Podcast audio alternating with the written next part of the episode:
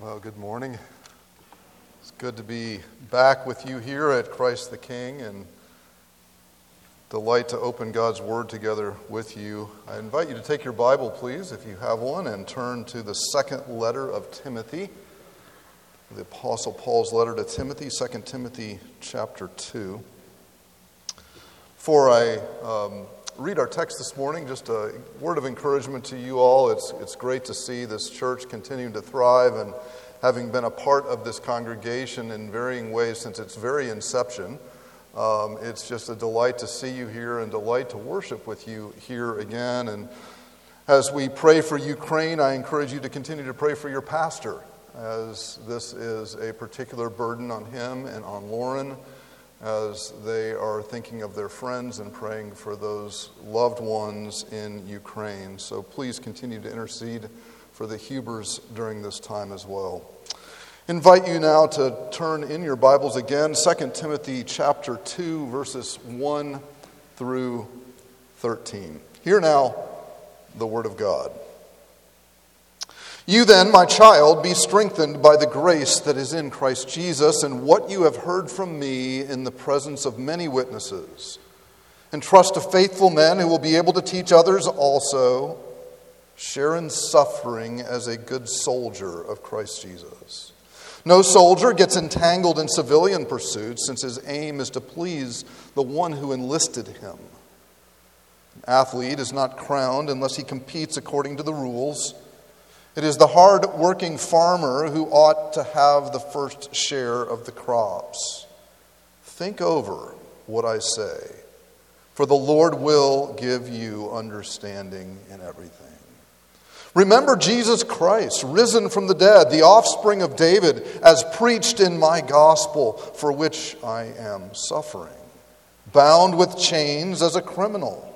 But the word of God is not bound. Therefore, I endure everything for the sake of the elect, that they also may obtain the salvation that is in Christ Jesus with eternal glory.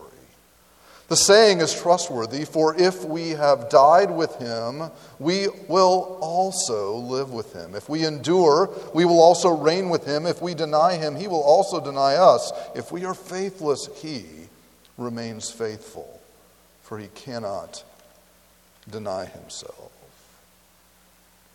Join me as we pray.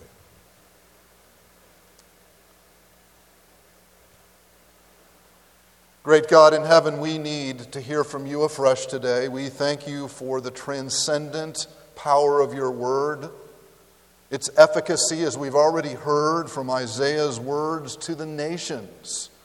We also thank you for this reminder in this text this morning of its power and efficacy to the generations. And so, oh God, we need this morning to be reminded of the strength, the stability, the clarity, the authority, the sufficiency of your word in this time of chaos. So, guide me as I speak. May my words be faithful to yours. I pray in Jesus' name. Amen. Wars, rumors of wars, the spiritual forces of darkness, as Paul reminds us, as lying behind the corruption, the distortion, the abuses of peoples and indeed the undoing of the fabric of our own hearts and a society that once looked to God that now shakes its corporate fist in his face. As we, in our particular moment, think about the globe and its increasing chaos, and indeed the chaos in our own lands with new agendas, new ideologies, new pressures on our families, on our churches whether it's new definitions of sexuality, whether it's the impact of critical theory, whether it is Kimberly Crenshaw, or whether it is indeed Liz Cheney. Whatever it may be, we find ourselves at a moment of political, cultural, and global chaos typified by, the atrocities being carried out in the land of Ukraine at this very second. I want to begin this morning by actually sharing a story that I shared many years ago, I think, in this congregation, but I think it's relevant. It actually relates to a particular philosopher whom I find fascinating by the name of Jeremy Bentham. He's an 18th and 19th century philosopher, what we know as the father of, of utilitarian ethics. And, and Bentham was a genius. Um, he was able to read at age three, had mastered Latin by the age of four. He was brilliant. The main problem with Bentham was that he knew it. And not only did he use his mind with its brilliant logistical and conceptual abilities, but he also used it to leverage influence in ways that actually are a bit shocking. Before he, was, uh, before he died, he actually insisted that his protege by the name of J.S. Mills, along with others in the Philosophical Society, ensure that his, not only would his um, memory be carried on in the Philosophical Society, he insisted that his head be mummified and actually had his head mummified so that when they were having the philosophical meetings, philosophical society meetings, that he could still, still be present. And indeed he was. They propped his mummified head up on a chair in the philosophical society meetings. Now, I tell you that illustration, it is rather, rather silly on one level. Um, there's a lot of associated stories that I've actually shared the last time when I mentioned Bentham. I won't belabor those, but here's the point that I want to make this morning as we begin.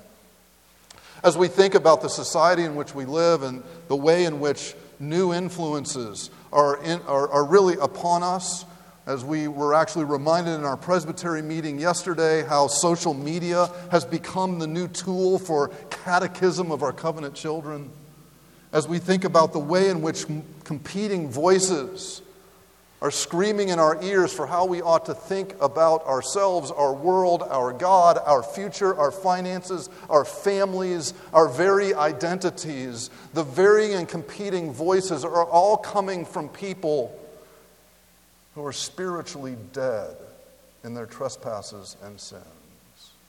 And in their particular framework, it is, as it were, to whatever attention that we give to these false paradigms it is, as it were, that we're giving credibility to mummified heads, speaking into our ears things that they want us to believe that are antithetical to the gospel.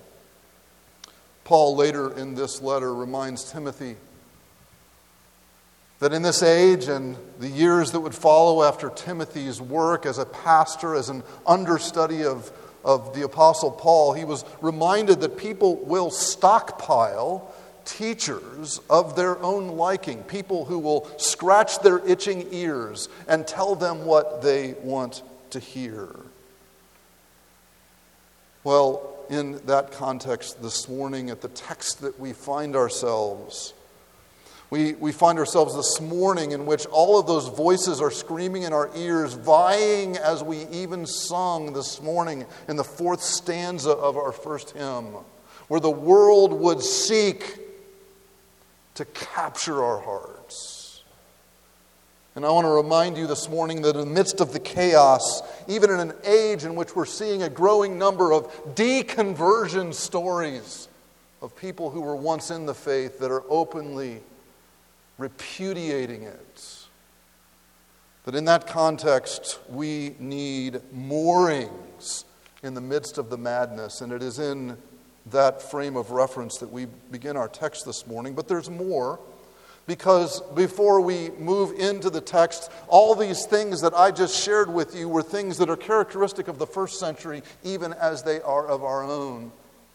But there was something even more personal in Paul's mind as he writes Timothy here a peculiar pain that he actually writes about in verses 15 to 18 of chapter 1. Look there with me. You are aware that all who are in Asia turned away from me, among whom are Phygelus and Hermogenes. May the Lord grant mercy to the household of Onesiphorus, for he often refreshed me and was not ashamed of my chains. But when he arrived in Rome, he searched for me earnestly and found me. May the Lord grant him to find mercy from the Lord on that day. And you know well all the service he rendered at Ephesus. Here, Paul describes something in his own ministry in which the very people that he had discipled, the very churches that he had influenced with apostolic teaching and preaching, he describes in verse 15 All who are in Asia have turned away from me. There's a peculiarity of pain in the life of the church in which our closest friends at times will turn their backs on us. People sitting in the pew next to you, or you next to them. That in view of your own ears being tickled by the mummified heads persuading you of a would be counterfeit gospel. There's no pain like the pain of betrayal.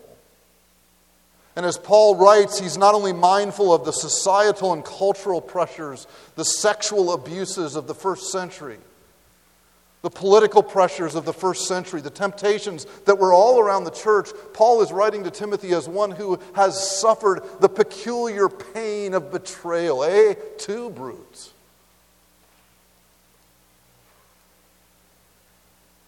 How does one survive, let alone thrive, in this world of madness? Well, that's what we find in our text this morning. My goal as we walk through this is for you to find your hearts renewed and encouraged with the very things that have been the theme of this service this morning the trustworthiness of God and His promises. Look again at verse 1. You then, my child, be strengthened by the grace that is in Christ Jesus. Striking that the Apostle Paul, in the context of this broader pain and suffering, and the immediate pain and suffering of the abandonment of his closest allies as he sits in a prison that evidently people were so repulsed and embarrassed by Paul they wanted nothing to do with him. That Paul reminds Timothy that the source of his strength is in the grace that is in Christ Jesus. Note, he doesn't say, Timothy, be strengthened in the therapeutic powers of the Bible. He doesn't say, Timothy, be strengthened in your commitments to your political party.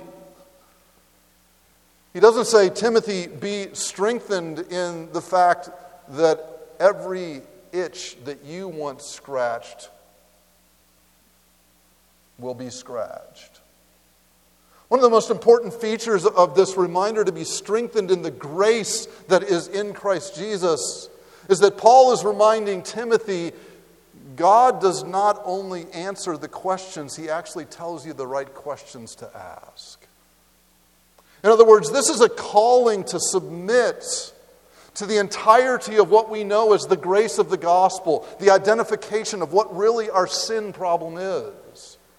The identification of what God has done in Christ Jesus, something we will see later in verse 8 in particular. What Paul has in mind for Timothy here is that he would be shaped entirely in his mind and his heart and be fortified in the grace that is found exclusively in Christ Jesus. Paul is saying, Timothy, please do not think that your life and its stewardship, your ministry and its effectiveness is somehow tied to you. It is tied to the grace that is found in Christ Jesus. I have found myself in these recent weeks doing what I used to do a lot and then for 18 months didn't do at all, and that's travel. I'm now enjoying, like some of you, um, the, the madness of airlines beginning to fly again and acting as though they've never done this before, and airports as well. And one of the things I've done actually in these recent weeks in my weekly travels is I began listening to the long form uh, presentation on Christianity Today of the rise and fall of Mars Hill. Some of you have listened to it. And a, a, a very extensive treatment of what took place in Seattle under the leadership of Mark Driscoll there. One of the most telling features of that documentary was an episode in which Mark Driscoll, with some of his colleagues, were actually, I believe they were in, uh, overseas in the UK, and they were traveling together. And um, at one point, after a meeting, there was a whole host of people that wanted Mark Driscoll's signature. And his colleagues, after they got in the car, looked at Mark and, and said, What in the world is going on? And his response, that still is like a zinger in my own ears and heart, was, well, I'm a pretty big deal, you know. What we find in that whole portrayal of the rise and fall of Mars Hill is a, an attempt to strengthen oneself in one's sense of self. And that very notion, that perversion of the gospel is dominant in our day and age in which we idolize celebrities and actually think of the gospel in terms of therapeutic notions as opposed to biblical ones. And as Paul seeks to encourage Timothy as his understudy, in this very last letter that he's written to Timothy, he wants Timothy to be reminded that the source of his strength the locus of his moorings are not in himself, they come from the grace that is in Christ Jesus. We all, not each of us in this room, is called to vocational gospel ministry, but all of us, as the people of God, are called to find our strength in Christ Jesus, in the grace that is found only in Him. In verse 2 of chapter 2, Paul says, And what you've heard from me in the presence of many witnesses, entrust to faithful men who will be able to teach others also. I won't spend anything more than this moment on this verse, simply to say that Paul recognizes that the stability of the church, its future, the future of the church for your children and your grandchildren is being tethered to the grace that is found in Jesus Christ, the faithful instruction. Paul says, What you've heard me preach in the presence of many witnesses, and trust to others also, so that they might be able to teach. Four generations. What are you doing at Christ the King this morning? With a view towards those generations. If it is any place other than the grace that is found in Christ Jesus, you will find yourself the rise and fall of Christ the King. Presbyterian Church in Conshohocken. Several images are used. Verse 3 share in suffering as a good soldier of Christ Jesus. This partic- particular military metaphor is one that appears many times in Scripture. I simply want us to note that Paul is reminding him, reminding Timothy, that his calling is of a commander in chief whose kingdom is not of this world, it is of an entirely different order. And as you reckon with this day and age and the chaos that is seeking to grab hold of your soul, I remind you that you serve King Jesus. And to be strengthened in His grace is to identify with His kingship. It is to submit to his lordship. It is to yield to his authoritative voice. It is to be a discipler, a, a, disciple, one who is learning to obey all that King Jesus has commanded. And this is a following that indeed involves suffering. Paul reminds Timothy later in this text that he too is suffering as a good soldier as he is chained to a Roman guard in a Roman prison. But for us to be strengthened in the grace that is in Christ Jesus is to enforce the very reality that what is true, what is reliable, what is sustainable is not something that comes from the mummified heads speaking in our ears. It comes only from King Jesus. Be a good soldier of Christ Jesus. Verse 4, he continues No soldier gets entangled in civilian pursuits since his aim is to please the one who enlisted him. We must only have eyes for Jesus. Fixing our eyes, as the author of Hebrews will put it, on the pioneer and perfecter of our faith, on whose face are your eyes set this morning? To be strengthened in the grace that is found in Christ Jesus is to be a good soldier whose eyes are fixed on your commander in chief. Verse 5, he uses the image of an athlete. An athlete is not crowned unless he competes according to the rules. My family and I, on Friday night, our youngest daughter turned 18 on Thursday, and uh, my wife and I also celebrated our 32nd anniversary same day and a delightful time. So on Friday night, uh, a couple of my other kids and a spouse, we gathered for dinner. We had a wonderful dinner, and then we played a game, a game that I've not played before. I'm not a board game. I've often thought they were aptly named board games. Um, but that said, we, we played this new game, and as we were playing this game together, one of my children was the, the one who really knew how to play this game, or so we thought. And so we, we were playing the game, and as we were playing, my daughter would say, Well, that's not the way we play it. Well, we would pull out the rule book and we would say, Well, that's what the rules say. Well, how many of you in your family games have experienced this? You play a board game and you say, Well, I know other people that play it that way. This is the way we play it. Well, notwithstanding the, the chaos that that can produce in a family, I would also remind you that that particular paradigm has found its way in the church. We do it our way. I'm going to do church my way. I'm going to follow Jesus my way. I'm going to play by my rules. And Paul reminds Timothy the athlete is not crowned unless he competes according to the rules, not rules that he or she makes up as he or she goes along, but the rules that are given by the one in charge. As we think about what it means to be strengthened in this day and age, to find our moorings in Christ Jesus, I remind you that our standard is the Word of God.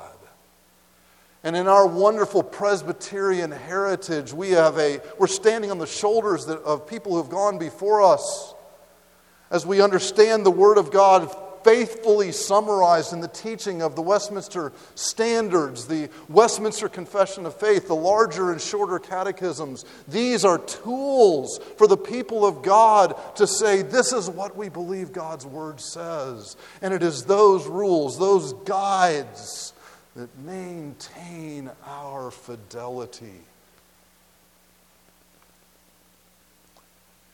Be strengthened in the grace that is in Christ Jesus as a good soldier and as an athlete who participates according to the, world, the, the, the, the rules that God has given.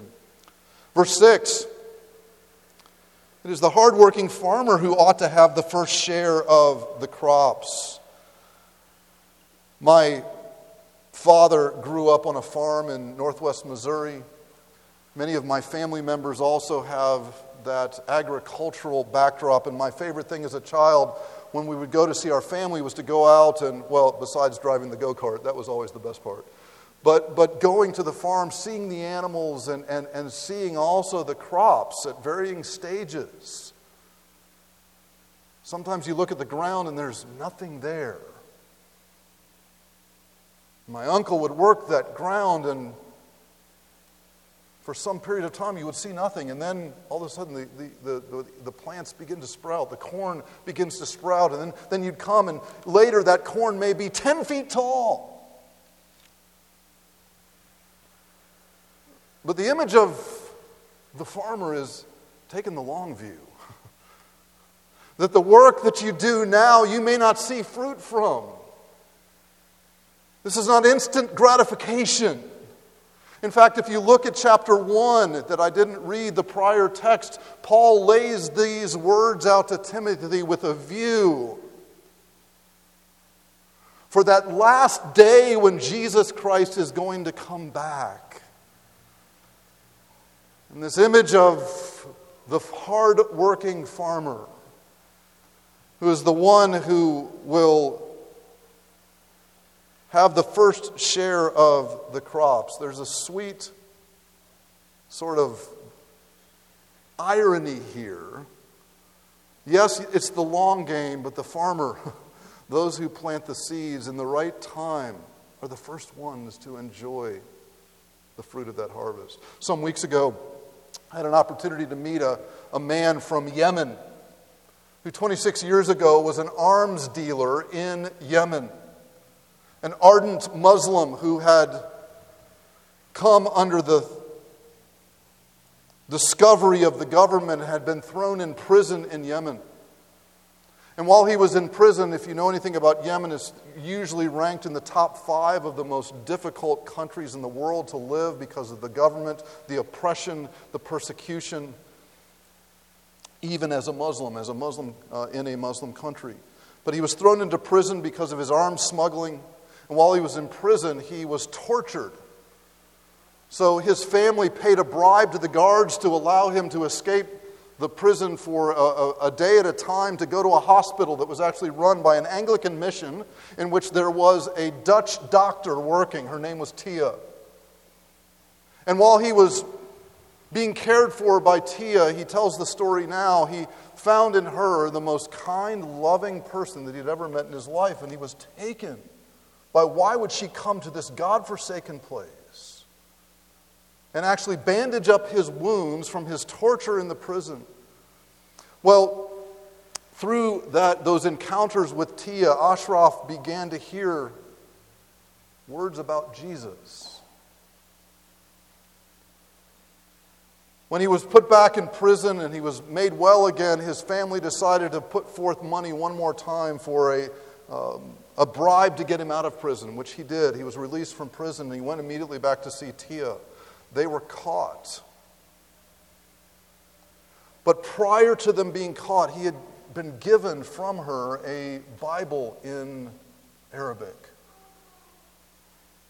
He took that Bible, as he tells the story now, because he thought, you know what? I'm going to show the government that I still don't care. He took the Bible, not because he cared about Christ yet, but because he wanted to show the government in defiance that he would actually own a Christian Bible and was not afraid of being thrown back in prison again.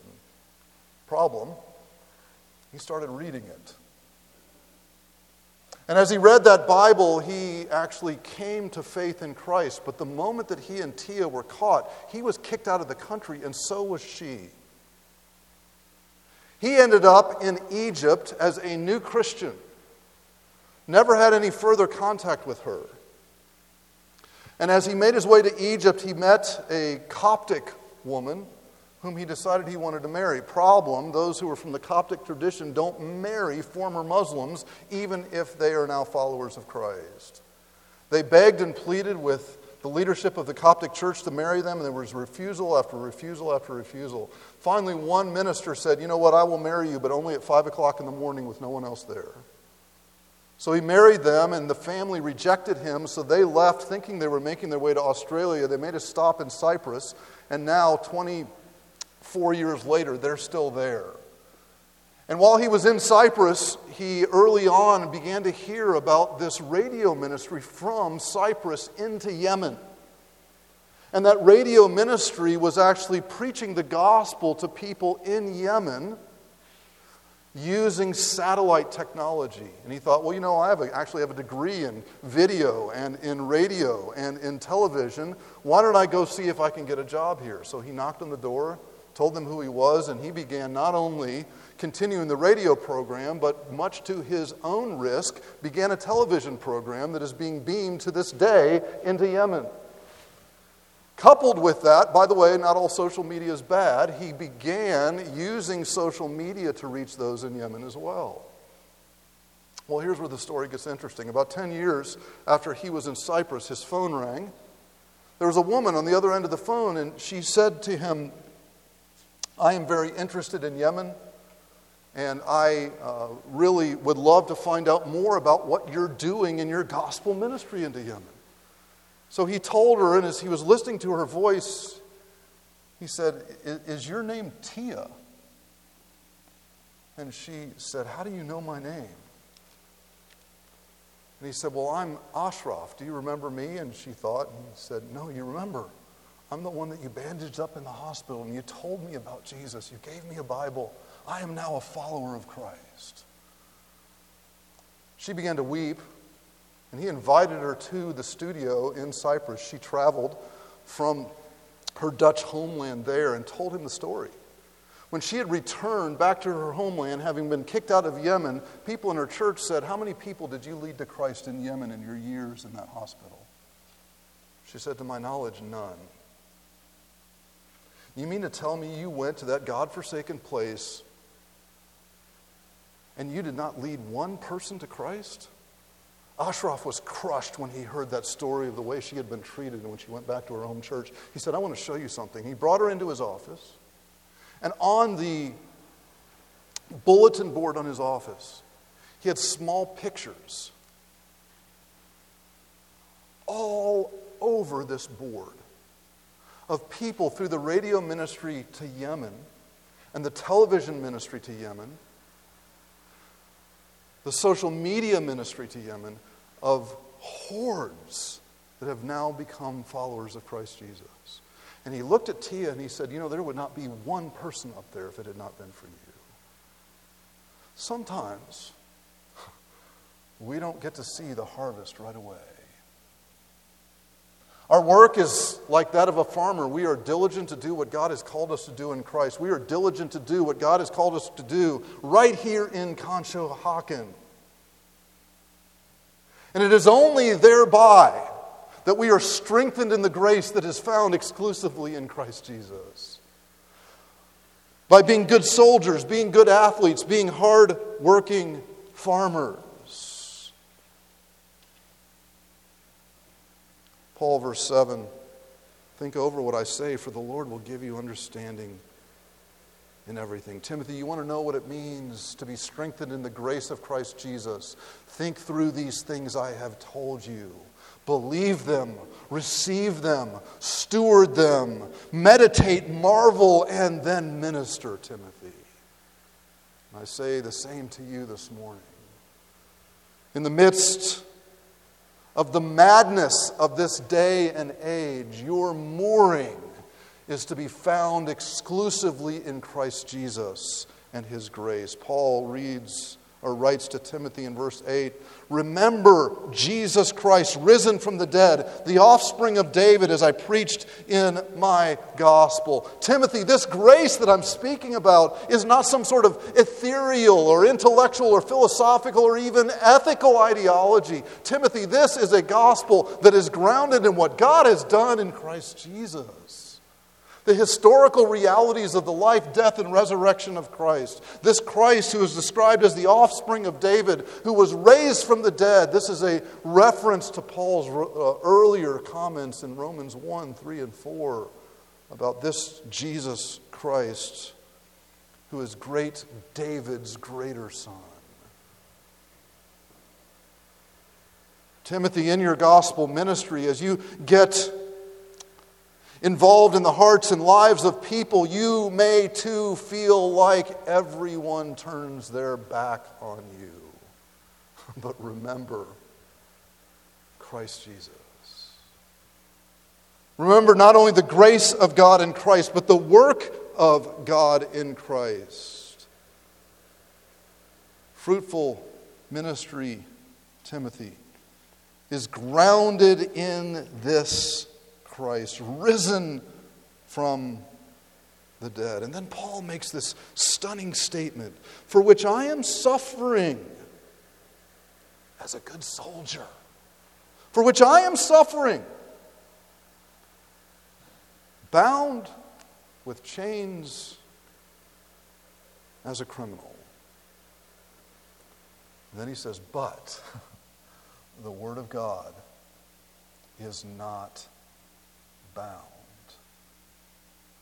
Paul is mindful in that particular prison cell as he is chained to this Roman guard. After all who in Asia have turned their back on him, he reminds Timothy to be strengthened the grace, strengthened in the grace that is found exclusively in Christ Jesus. And then he says, Timothy, as desperate as my situation looks, do not interpret it through the eyes of Phygelus and Hermogenes. Timothy, it may look like all hope is lost as I'm chained to a Roman guard, but the Word of God is not bound. Every other talking head in your ear, every other mummified voice that speaks to you on the networks of television, through the tools of social media. Therein lies bondage. But as Paul is chained to a Roman guard, he reminds Timothy, even here, the Word of God is not bound. Put it this way you are only free when you're chained to Christ. You are only truly free when you are strengthened in the grace that is found exclusively in Christ Jesus. And remember Christ Jesus, the offspring of David, risen from the dead. When your life, your values, your priorities, your thinking, the stewardship of your life as a soldier, as a farmer, as an athlete in the kingdom of God, it may look like you're marginalized. It may look like you're without hope. But do not for a second believe it. because the Word of God is not bound. In verse 10, therefore I endure everything for the sake of the elect, that they also may obtain the salvation that is in Christ Jesus with eternal glory. We'll read the subsequent section just in a moment. But note here, Paul has reminded Timothy that in the moment of madness of this age and this stage of life and ministry, Timothy, you are to be strengthened in the grace of God in Christ. You are to be strengthened in the work of God in Christ. But then, verse 10, you are to be strengthened in the plan of God in Christ. We were reminded from Isaiah 55 this morning that the purposes of God will not be thwarted. When He sends forth His word, it will accomplish the purpose for which it is sent. You want to be on the winning side? Then align yourselves with the plan of God that cannot be thwarted. Here we find the doctrine of election deployed from Paul to Timothy as a means for his comfort in the certainty of the fruitfulness of his labors. you ever thought of election that way? That your work of gospel ministry right here in Conshohocken, yes, you're to be strengthened in the grace that is in Christ Jesus. You're to be strengthened in the work of God that's in Christ Jesus. But be strengthened in the plan of God that is unassailable, irrefutable, despite all appearances.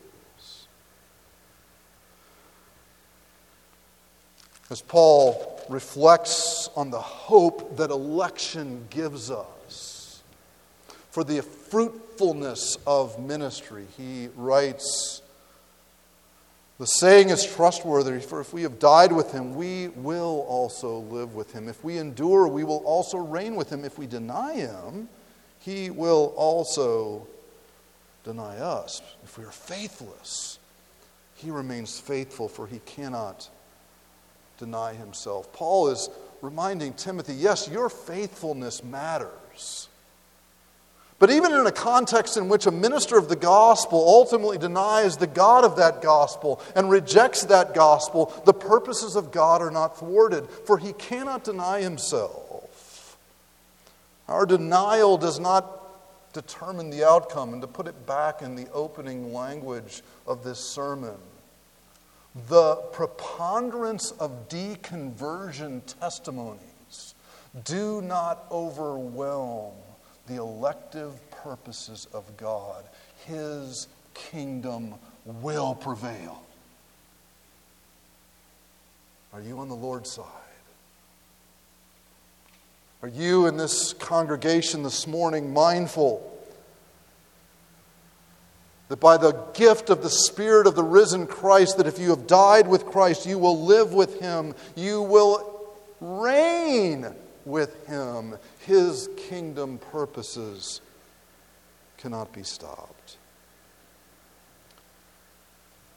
There is a particular feature of this text that underlies the entire thinking of the Apostle Paul as he lays out with confidence to Timothy the source of his strength, the source of his hope that Paul is one who describes this gospel as my gospel, recognizes that the work of God in Christ Jesus is efficacious for him, and it is in that awareness that Paul reminds Timothy just as I have been strengthened by Christ, so too must you be. For we are in a battle that has already been won by the resurrected Christ Jesus. His grace, His work, and His plan are without threat. People of God, we have, we have all that we need in Christ Jesus. Our weakness is no match for his strength, our discouragement, no match for his eternal glory. Don't make the mistake of seeking to synthesize the mummified talking heads in your ears and trying to reconcile unbelief with belief. Taking the world's values and the world's priorities and the world's definitions and seeking to make the gospel fit. It is antithetical to all that spiritual deadness will proclaim as real and true. Instead, remember that the mooring for your ministry, the anchor of your heart, as the author of Hebrews will put it, is none other than the grace of God that is found in Christ Jesus, the work of God that was accomplished in Christ Jesus, and the plan of God that King Jesus will deliver to its perfect fulfillment. And he uses people like you and me unto that end. Who is on the Lord's side? Will you join me as we close now in prayer, asking the Lord to grant us grace to be strengthened in this great gospel? Let's pray. Oh, Father, there are many reasons in our minds and hearts that would pull us, would seek even to persuade us that this is a foolish message, an empty message, a hopeless message, when in fact, as Paul reminds Timothy, we pray, O God, that by your Spirit you would remind us that the moorings for our life and ministry in the midst of the madness are found in the grace of God in Christ, the work of God in Christ, and the purpose and plan of God in Christ. Oh God, would you, by your mercy, show us once again the freedom that is found in being bound to you and discovering therein lies freedom because the Word of God is not bound. Oh God, use these people, this church, and indeed your church around the world to proclaim this good news in the midst of the darkness. Give us courage where there is fear, give us clarity where there is confusion.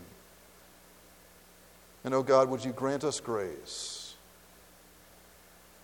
that where we are tempted to be faithless, that you would show yourself faithful and keep us on the path of life giving Word of God, shaping our hearts and our lives until Jesus Christ returns to call us home.